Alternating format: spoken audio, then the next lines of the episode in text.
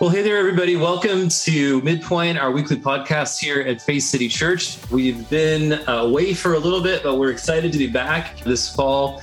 And today I'm here with Ben Margeson, and we are ready to talk about the first message in our new series, Under the Sun, and uh, the tagline being Discovering Your Eternal Impact. So, Ben, what did you think of this Sunday? And welcome back.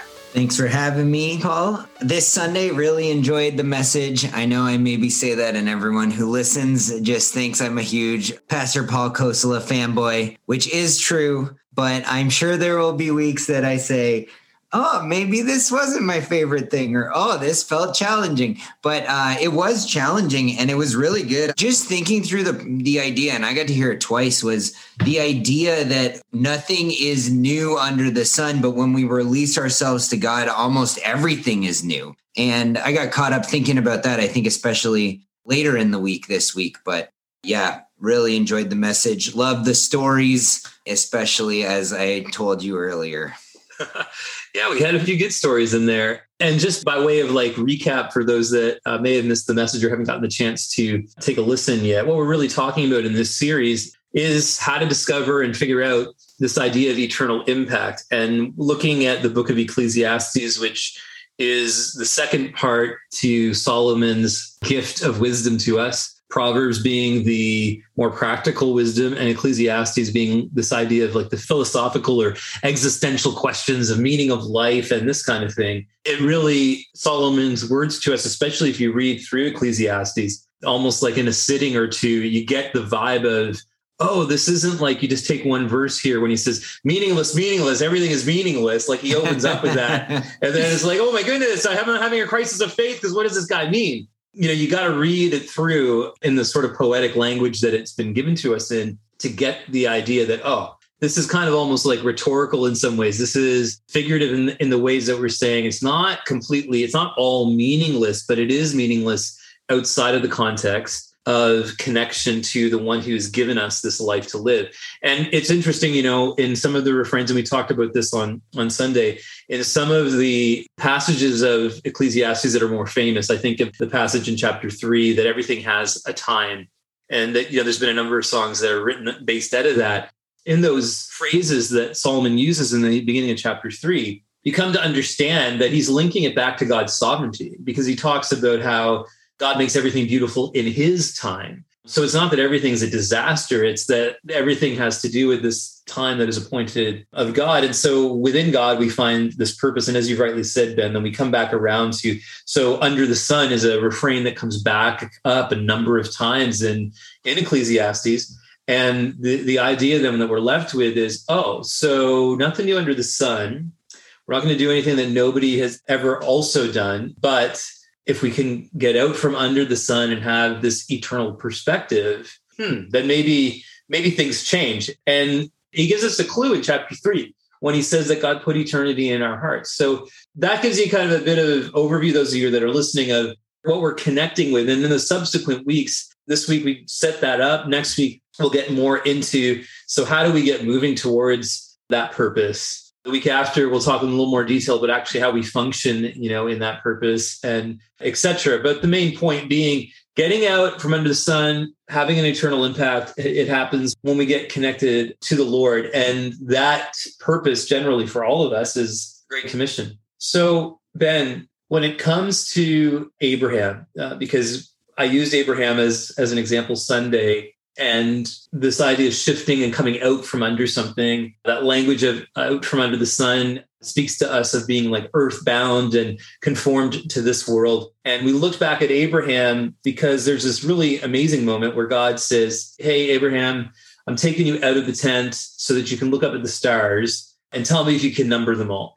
That moment of just discovery of like what what is possible. I told the story a little bit about uh, my own personal journey that way. But what about you? Like, have you had a moment like that where God brought you out of the tent, so to speak? Yeah, yeah. I think I've had a couple of those moments in my life where I was probably, for me, they came at a crisis of faith of some sort.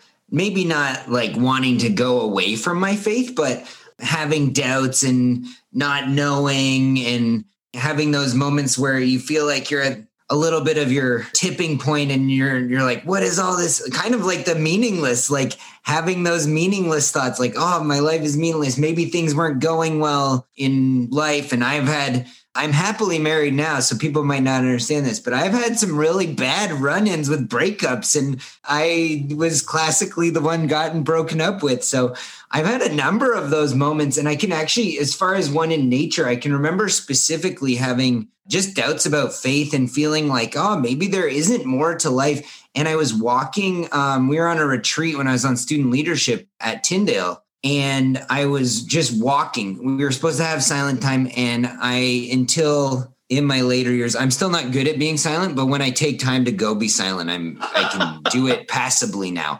Um, but I used to say, "Oh, I'm horrible at being silent," so I at least had to be walking. I believe that you're horrible at being silent. In fact, I bet if we just said, "Ben, you have to be silent for five minutes right now," that you would not be able to do it. Uh, see the challenge would, see, would already right there, put, right there. No, because I right wasn't. There, you, you didn't say go. and the other thing I thought of when you were talking about the breakups was you must have had like some real, real good breakup songs that you listened to. Like I know you're a big fan of music. So. Oh yeah, i will I'll have to pull that is for another podcast time pulling out the some classic uh, sad songs or something like so that. So I interrupted your flow. Though. Better. I interrupted your flow. You're talking about being on the silent retreat and yeah. So we're on this. Uh, we're at this retreat and we have to go spend the whole afternoon in silence. And I'm like, okay, at least I need to be walking because I can't just sit here.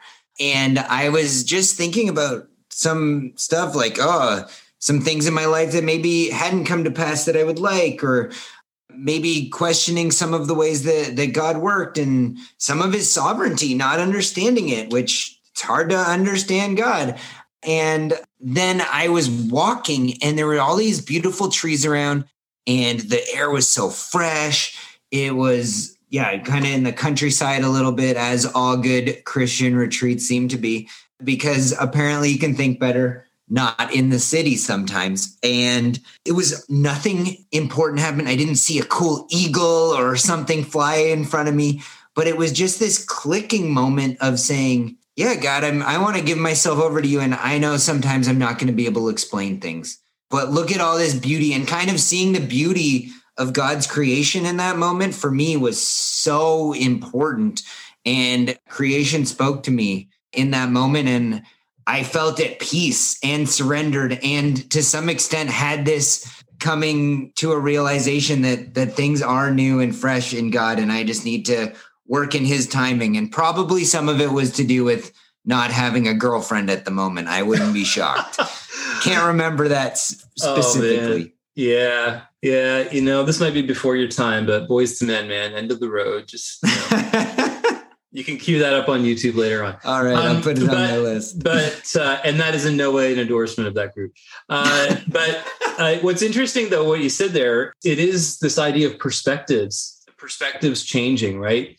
You know, all of a sudden being at peace. Like, I mean, I quote this one a lot because I think it's one of the most amazing promises that we have on this side of eternity to have the peace that passes all understanding guarding our hearts. And I think, in fact, it can be one of the greatest testimonies of Christ's love and light in our world today that we are able, if we tap into that, to be at peace. But uh, as an aside, that just to say that we can come out of the perspective of, of secularism and this world and, and what it has to offer, and it's a wonderful world. But what God has created for us in eternity is, is so much more amazing and is promised to us. But if we don't come out of the tent, if we don't allow that process to happen, and it's interesting the language in Genesis 15 where this happens because I, I haven't looked at the Hebrew and uh, I wouldn't be able to read it. I'd have to look at it, you know, from a secondary sort of source or perspective. But the English translations all are in agreement that God led led Abraham out, or God. Um, the NIV mm. says God took him out, and so it seems more than like God just said, "Hey, let's go go outside of your tent." Like it's almost like there was this very much involvement of god in in bringing him out and showing him you know the sky. And i think that's just such beautiful imagery because there's like relationship there. There is yeah. you know uh, there was also that sense of agency that abraham had to you know be agreeable to like going out to look. And i think that that's a wonderful thing because it reminds us that this under the sun idea involves us. It's not just something that is bestowed on Ben Margeson and Amanda Ball, our new children's pastor, but oops, we missed Pastor Paul or whatever. you know, like it's it's actually something we all can be involved with if we so choose, if we so accept like that invitation to come out of the tent. In the sense of this tent, let's just continue with that for a moment, because one of the other things we talked about Sunday morning was how this story of Abraham isn't isolated and it's not one of these things that's just in the Old Testament and and doesn't uh, you know translate. I mean, I believe everything from the Old Testament in some way, shape, or form translates and is a part of our new covenant in ways. But the Old Testament idea of Abraham coming out of the tent, there's like beautiful language that picks up on that from Paul in Second Corinthians five, I believe it is, where he talks about the tent, like of our humanity, one day being destroyed. Ben, when you think of Paul's words there, what does that mean for you? Like, you know, looking at what we're talking about, discovering our eternal impact, these divine purposes, that imagery of the tent, Abraham, and then Paul picking up that language. What does that evoke for you? Oh man. I think the tent language from from Paul, and I'm just reading it over again now because I had forgotten that part of the message.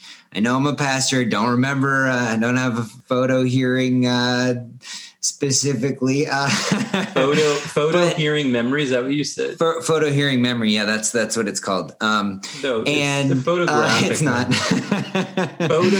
You can't hear photos. You you look at photos. I know. I was thinking of photographic memory and then photo hearing. You knew what I meant. Uh, I think. Uh, but um, just the idea of ourselves being broken down so that we could be reborn or rebuilt in who Christ has designed us to be, not totally unformed of pieces that we don't already have in our personality. And it's like God's not like, oh, everything about you is horrible. Let me make you a new personality because the old you is trash in all ways.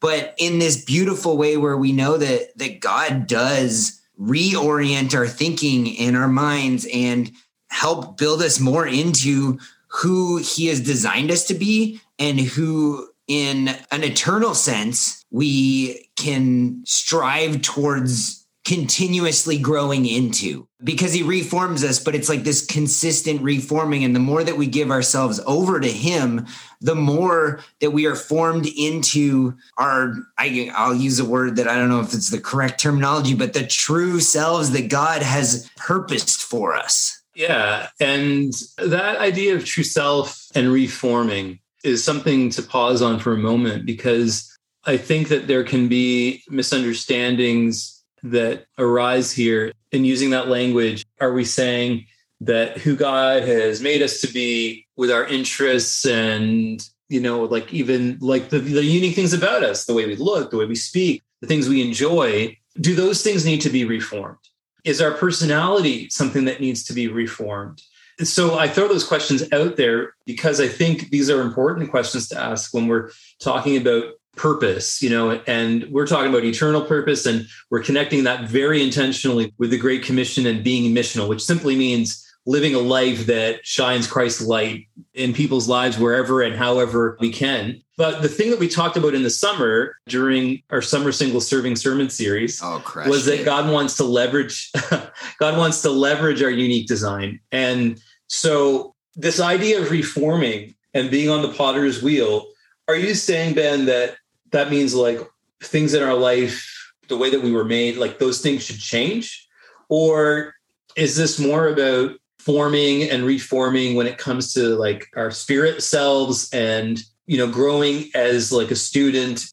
Let's pretend you know that i just came to christ today. I just decided today i want to serve him.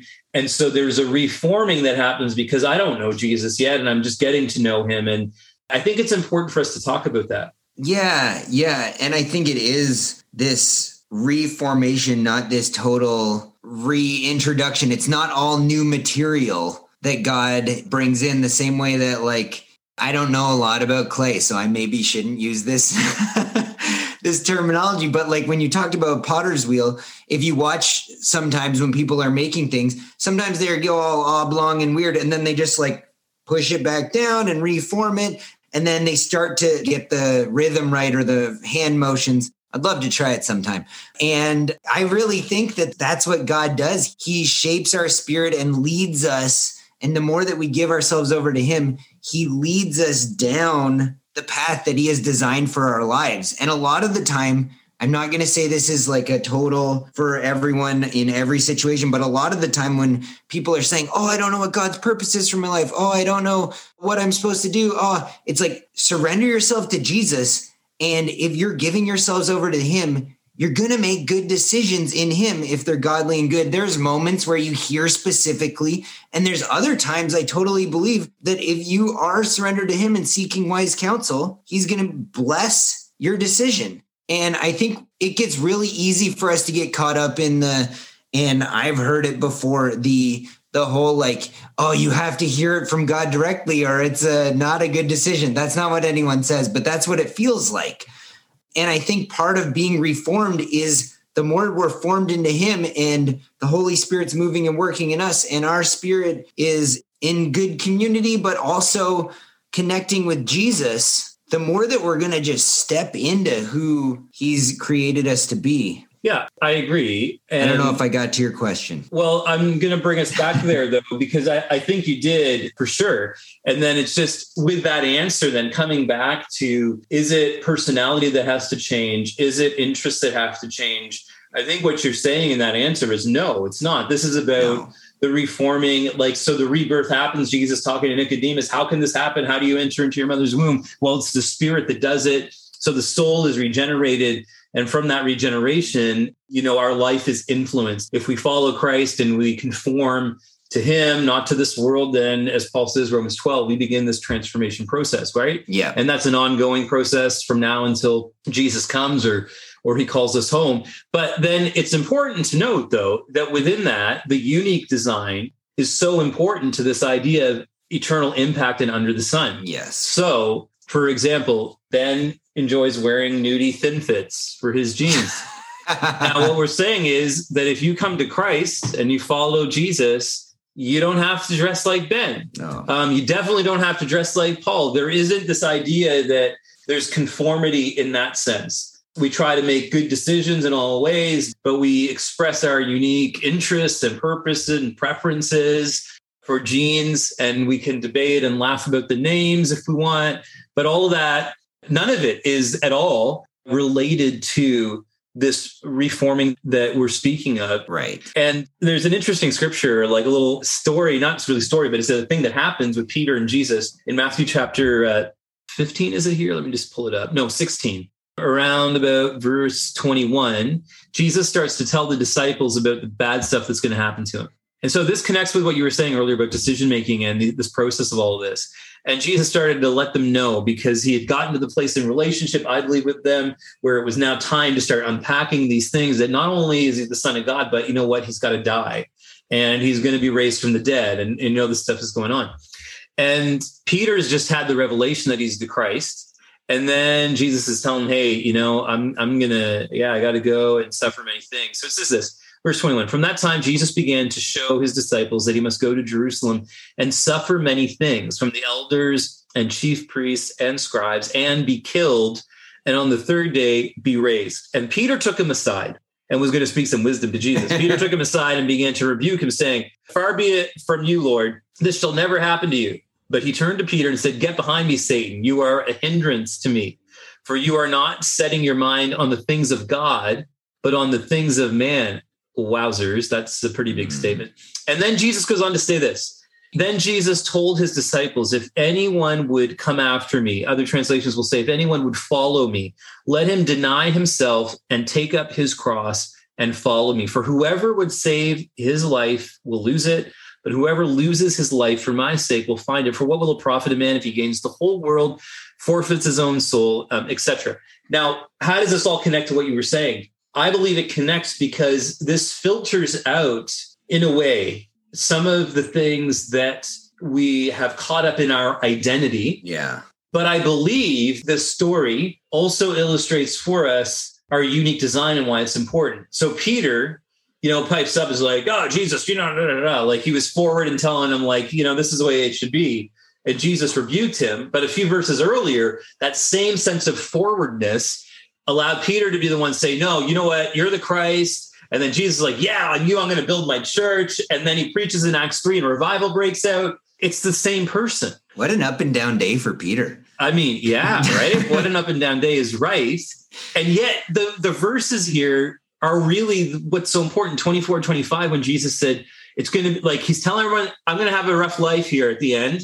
And then later on, he's saying, and so are you. Take up your own cross. Mm. There's going to be difficult choices. There's going to be things that happen that are, are challenging, etc. There's things in our identity, and that's a word that we talk about a lot in society now that do end up being difficult and we have to deny. But there is so much that is in us in terms of our design, our interests, the things that we love, the things that are, are lawful and good and expedient and wholesome. And the Bible even uses that term. I think those things are all in bounds. And I think what can help us is scripture to help us to understand what are the things in our life that can become a hindrance, that are things that we need to just take to the cross and deny ourselves, even if they are natural tendencies, even if they are things that whatever we feel are core to our identity, at times we got to lay those aside in order to fulfill this unique purpose and design.